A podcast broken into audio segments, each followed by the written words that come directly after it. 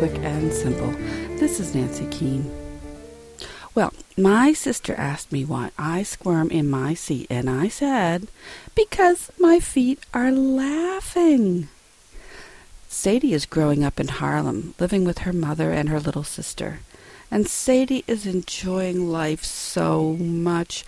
Sadie knows that she's supposed to be quiet when adults are around, but she just has too much to say.